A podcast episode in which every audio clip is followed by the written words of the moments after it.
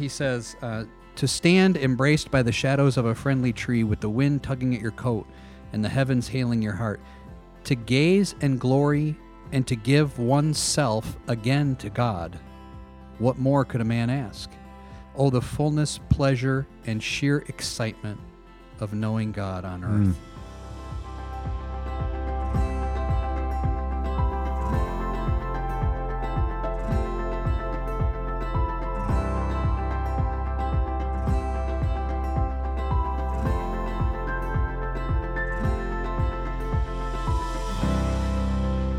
Welcome back uh, to A Word of Grace. Today is Friday, and uh, we're happy to finish um, the middle part of Jim Elliot's life as we're reading through Shadow of the Almighty.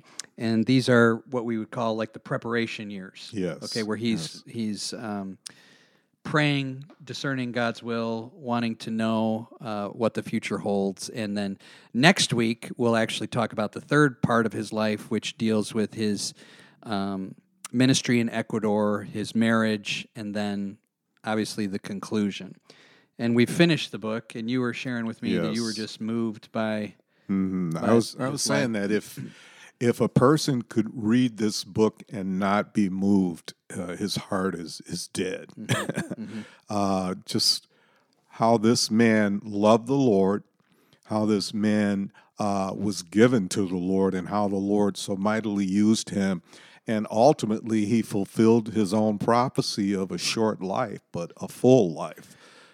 We've mentioned that a lot, and oh, I got a bubble in my throat. Excuse me.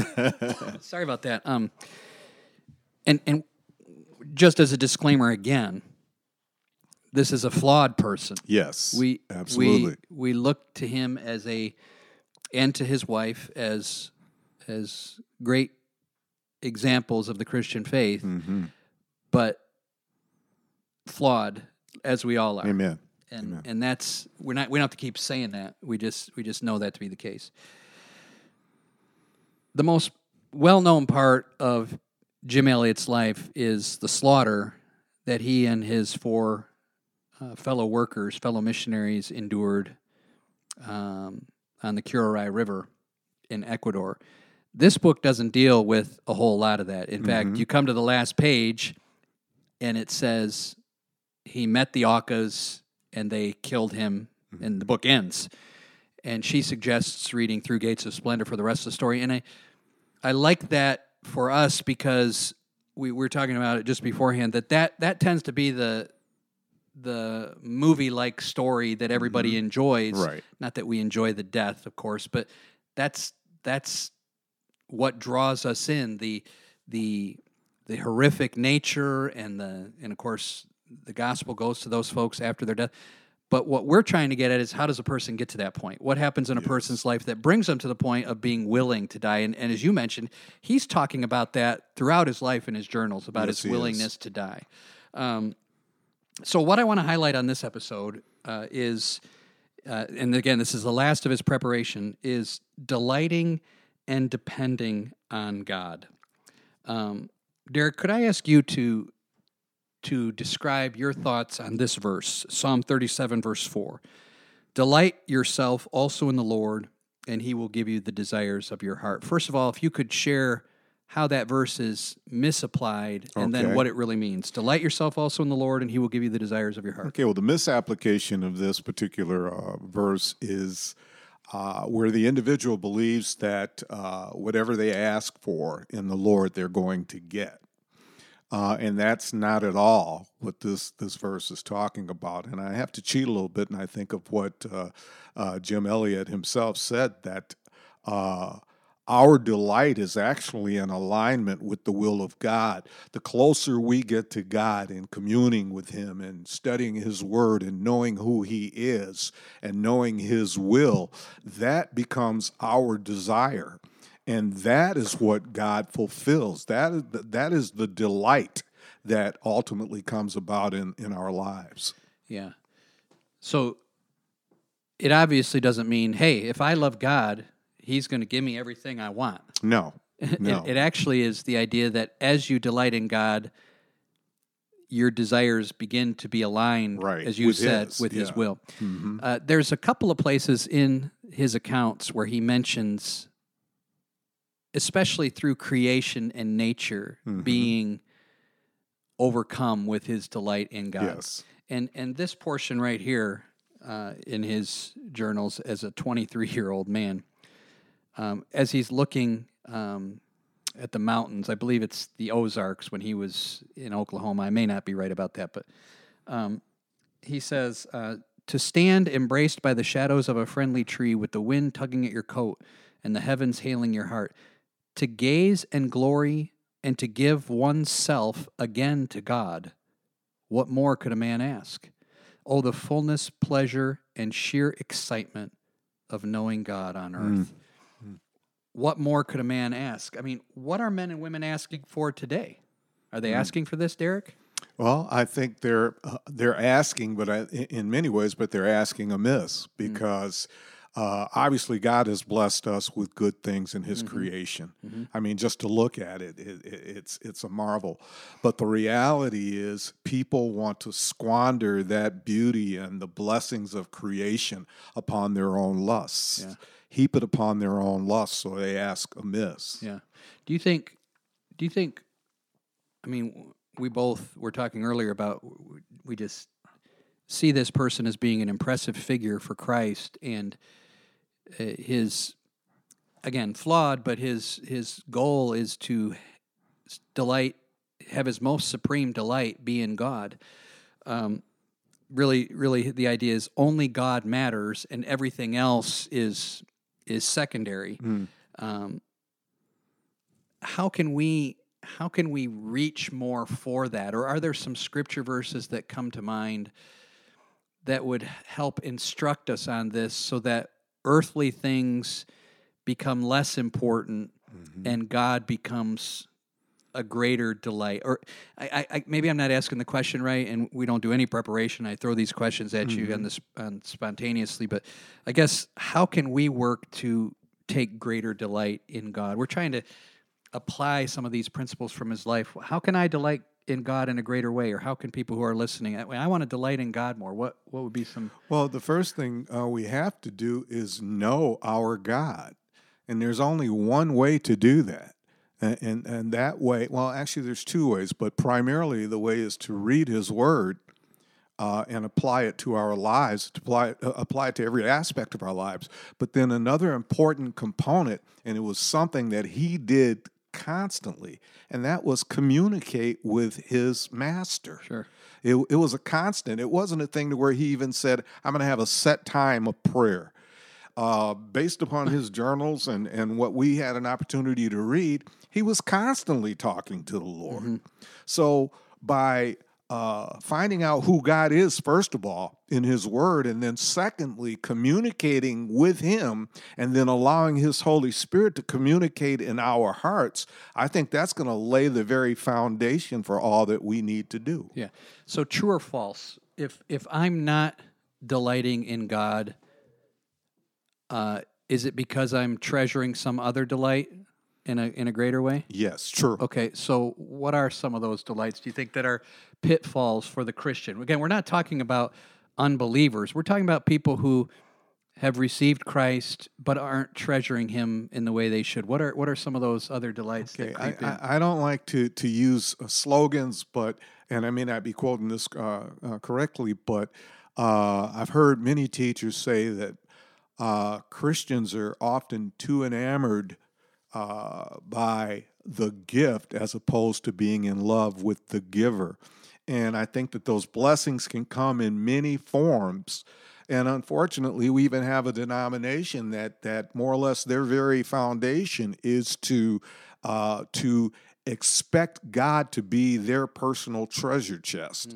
And so these particular things, no matter what it is, if it's money, if it's houses or land, uh, any of the things in the created order, uh, uh, most of these things have supplanted God, and then we begin to imitate the unbeliever who worships creation more than the Creator. Yeah, yeah. So if I hear what you're saying, it's almost as if we need to look past the gift to the giver of the gifts. Yes, absolutely. Some scriptures came to mind that yes, God has given us all things richly to enjoy, but every good gift comes down from the Father. Amen. And and so we need to look past the gift uh, to Him. Um, so delighting in Him and depending on Him. I want I want to talk a little bit about depending on God. In what ways, as you read uh, His life's account, do you see Him being an example of having complete dependence on God for His life and ministry? Does anything jump to I- mind? One thing that I found very, very uh, beautiful, even, was the fact that he never put his desires or even his uh, his wants, his desires, his ambitions before the will of God. He always put those things before the Lord, but in essence, he said what Jesus Christ said. Lord, not my will, Yeah. but your will be done. And I think that that is that should be our motto more or less that we as believers should always say no matter what it is we're doing we should be saying, Lord, uh, it's my desire to do this, but not my will, but your will be done. Yeah. And I think that that was the most beautiful thing. Uh, he always sought the Father's will, and we saw that uh, uh, in in a great way as it came to his uh, wanting to be married. He was saying, "I love her," and you could see you could see his burgeoning love for uh, for his wife or- or his wife to be. But he was saying, "Lord, if this is not your will, it doesn't matter what I feel." that really came across in these last few chapters before they got married. Uh, as we said in another episode, he seemed like a big talker as far Yes. as you know, I'm going to go without a wife, etc. But then, especially in his journals, which uh, exposes his true self, Right. he is just he wants this woman as his Right. wife. There's Very no question. so. He is Yes. Mm-hmm. passionately in love with her, but he always, as you mentioned, he always has the caveat. Hmm. Like if this isn't if this is not your will, and I think he says something like uh, was there one place where he felt weepy about it and he said something like God never wastes a tear or God Right. never denies Mhm, us something uh, that is for our good. I think of verses that he, you know, no good thing will he withhold, from Withhold from those who walk uprightly. So we're going to talk more about his relationship there with Elisabeth later. But um, regarding his dependence on in ministry, okay, so in general, his life is dominated, as you said, by that thought, not my will, but yours be done. What about in his preaching ministry, his teaching ministry? Uh, were there quotes or comments or thoughts that came home to you as far as even his admitting uh, his own skill wasn't enough? He's dependent on God for growth. Anything there? Well, uh, I I think I, I have to generalize here, but the uh, the reality is, is he did not do anything uh, more or less without the sanction of the Lord, uh, even in his preaching and teaching. And, and, and there's the other side of it to where he didn't just rely upon God or he wasn't just depending dependent upon God to do it. He prepared himself for it. He studied God's Sure. word. And uh, he did what was necessary from a human perspective to preach and to teach and to carry out ministry. But ultimately, he did all of that uh, totally dependent on the Yeah. Lord. part part of being in ministry or having a teaching ministry as you do, I wondered if you could relate to his feelings after teaching and preaching a lot. There were times where he said, there were times where he said, I was teaching or preaching, whether it be in the prisons here in America or when he began the school in uh, Shandia, Ecuador. And he would say things like, I can't even, I was up there and I felt like stopping, he would say. I felt- Right. I didn't even Right. have a word to say. And then he said, and I don't, I don't think the people could even grasp that I had nothing to say. So I don't know if that says something about them as listeners or me as a speaker. He talked about not feeling the power of the Spirit, right. even though he was prepared. I, That really, that really rung a bell in my thinking because there's times when I'll walk away from the platform and be like, "What in the world did I say?" Right. um, and he was always saying things like, "If God doesn't move and God Mm-hmm. doesn't speak, then all is in vain." I, I really like that. And that's true. He he talked about not wanting to be the center of attention in preaching. Um, Psalm fifty one verse fifteen, "Lord, open my lips," was a prayer of his. Uh, this is another thing that I I really appreciated because this is a tendency in the pulpits today. Uh, Elisabeth Elliot said that Jim was always offended by preachers who began their sermons with a joke. The joke. Yeah. Mm. You know what the tendency of preachers is today is to is they think they need to grasp or grab rather the congregation's attention. And if i'm listening to a sermon and it begins by like the story is told of a person who and and they it starts with a long drawn out joke that doesn't really have any pertinent illustration uh, I, I i agree with that. I i thought his dependence on the word of god to do the work of god was evident. And in in many ministries today, preaching has become a form of entertainment where a Right. joke mm-hmm. leads it off and then an emotional crescendo reaches the end with a poem or some platitude. And he was dependent, he, he wanted to be out of the way. He wanted God's word to be the star. Amen. What did you just yeah, write down there? I I was just thinking as you said that, and this I thought about this while we while I was reading, is that when men do that, they literally usurp the authority of the Holy Spirit. It's the Holy Spirit's job to to grasp the heart. It's the Holy Spirit's job to job to open the heart. It's just your job as an instrument of God to preach what His Word says. You're not even responsible for the outcome of it That's a relief. you know, and that is indeed a relief. So, but uh, uh, the person that thinks that they have to prime the pump is actually saying, I can do it better than the Holy Spirit. and that can be applied to other people. This is not just a pastoral or a teaching principle, but when we have opportunity to share the gospel with other people, the focus should be giving them the word of God. Sure, And sure. and so much of ministry today is inviting people to church, Mm-hmm. especially to an event, which uh, great, but it, there needs to be a presentation of the word of God. The That's word right. of God needs to be I- If, if the word of God is not preached, then all is lost. Sure. Uh, faith cometh by hearing, and hearing the word of God. Not faith does not come by a, a song, or someone telling a joke, or uh, someone doing what they call sacred dance or whatever. It only comes by hearing the unadulterated word of God. Have you ever done sacred dance? Oh, absolutely not. Um, I don't know if any of our listeners would be interested in a fundraiser for Derek's Sacred Dance, uh, but if so, uh, we we might put something like that together. No, um, yeah. So that's just another another indicator of his dependence upon God. One last thing, we just have a few minutes um, regarding his dependence and delighting on God, and that's kind of been our theme here. Uh, he mentions again in his journals that there are two great forces that moved him. One, the fear of God. Two, the grace of God. Can you speak to that for just a minute? What what wonderful bookends those are. Uh, the the fear of God, and this is not shaking in your boots fear. This is recognizing the awesome God that we serve and reverencing Him and His Word, and then relying upon that grace. I think of what what uh, Paul uh, was was told to say by the Lord after he uh, asked for these the uh, thorn in the flesh to go away. He said, "His grace is sufficient." So we have to remember that. Number one, we fear the Lord we serve. We reverence the word we preach, and we rely upon the grace of God, who uh, who has the ability to change man's heart, not us. We can't do anything yeah. apart from Him and His grace. the the thing we want to do as we as we slide towards the end is take these applic- it's take these principles from this man's life and make sure that people just there has to be some sort of application. I really like what he said regarding the fear of grace of God and how you just expanded on that.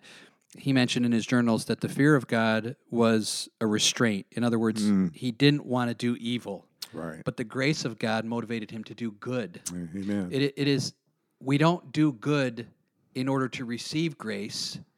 We have received grace, so that motivates us to do, do good. good. Amen. And and these two, as you said, bookends are are great. And and that when we say, "How do I delight in God?" Here's two attributes of God that should spur on that delight and dependence.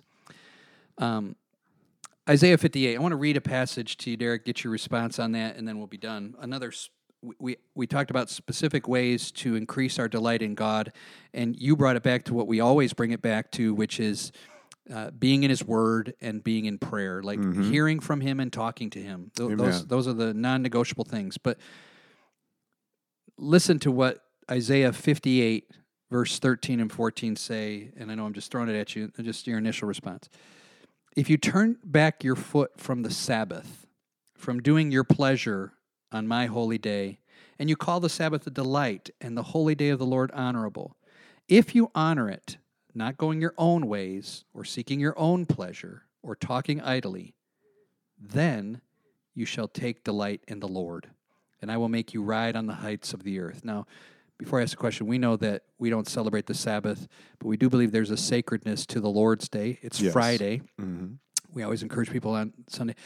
What, what in your mind does this passage teach about the importance of giving a day unto the Lord that it might increase our delight? So, in other words, how for you has prioritizing the Lord's Day been a been a source of your delight in God? Well, I would look at it this way uh, all throughout the week, yes, we can have times of, of studying His Word, praying, meeting with people, evangelizing, doing all these different things. But we have to couple that with all of the, the necessities of life, you know, working at home or maybe working on a job. Sunday becomes not a, a, a day of ritual, but it becomes a day to where everything else shuts down or needs to shut down. And there was a time in the past where Sunday did shut down and it was given to the Lord. And so as a result of that, your your focus is completely on the Lord. You're concentrating on what he does, what he has done, what he's doing in your life. You hear his word, you're fellowshipping with his people, and I think that it has it, it enhances my life every week because I, it's like having new life breathed into my heart for the coming week. Yeah. It's it's that rhythm of reminding yourself of what is priority. Amen. And it's not it's not a ritual, it is a it is I like the word rhythm. It's a rhythm of again the world fades away and God is brought to the forefront. And I, I think in that passage in Isaiah it's like if you if you would just give me that day and make it a delight and turn from your things, Mm. then you, your delight will be in the Lord. And maybe this is a subject for us in the future, but we're gonna have to wrap it up today. We're we're hitting the the uh, the time limit. Um, next week we will conclude. We will have three uh, discussions as we move into the final phase of Jim Elliot's life. Thank you, Derek, for all that you've shared today. Oh, thank you, Pastor. Um, and some have asked uh, to give kind of a lead in to our next study. So if you wanted to get the book and read it with us. Uh, so after that, we're, the, the next book we'll be studying together is called The Whole Christ by Sinclair Ferguson. And it's a study on uh, legalism and gospel assurance. And we're looking forward to that. Um, so if you want to follow along, you can do that. Like we just said, uh, the Lord's Day is a couple of days away. And uh, be involved in your local church. Um, attend Sunday school. Go to morning and evening service, uh, and and use that as a means of growing your delight in God. And uh, we will, uh, Lord willing, talk to you again on Monday.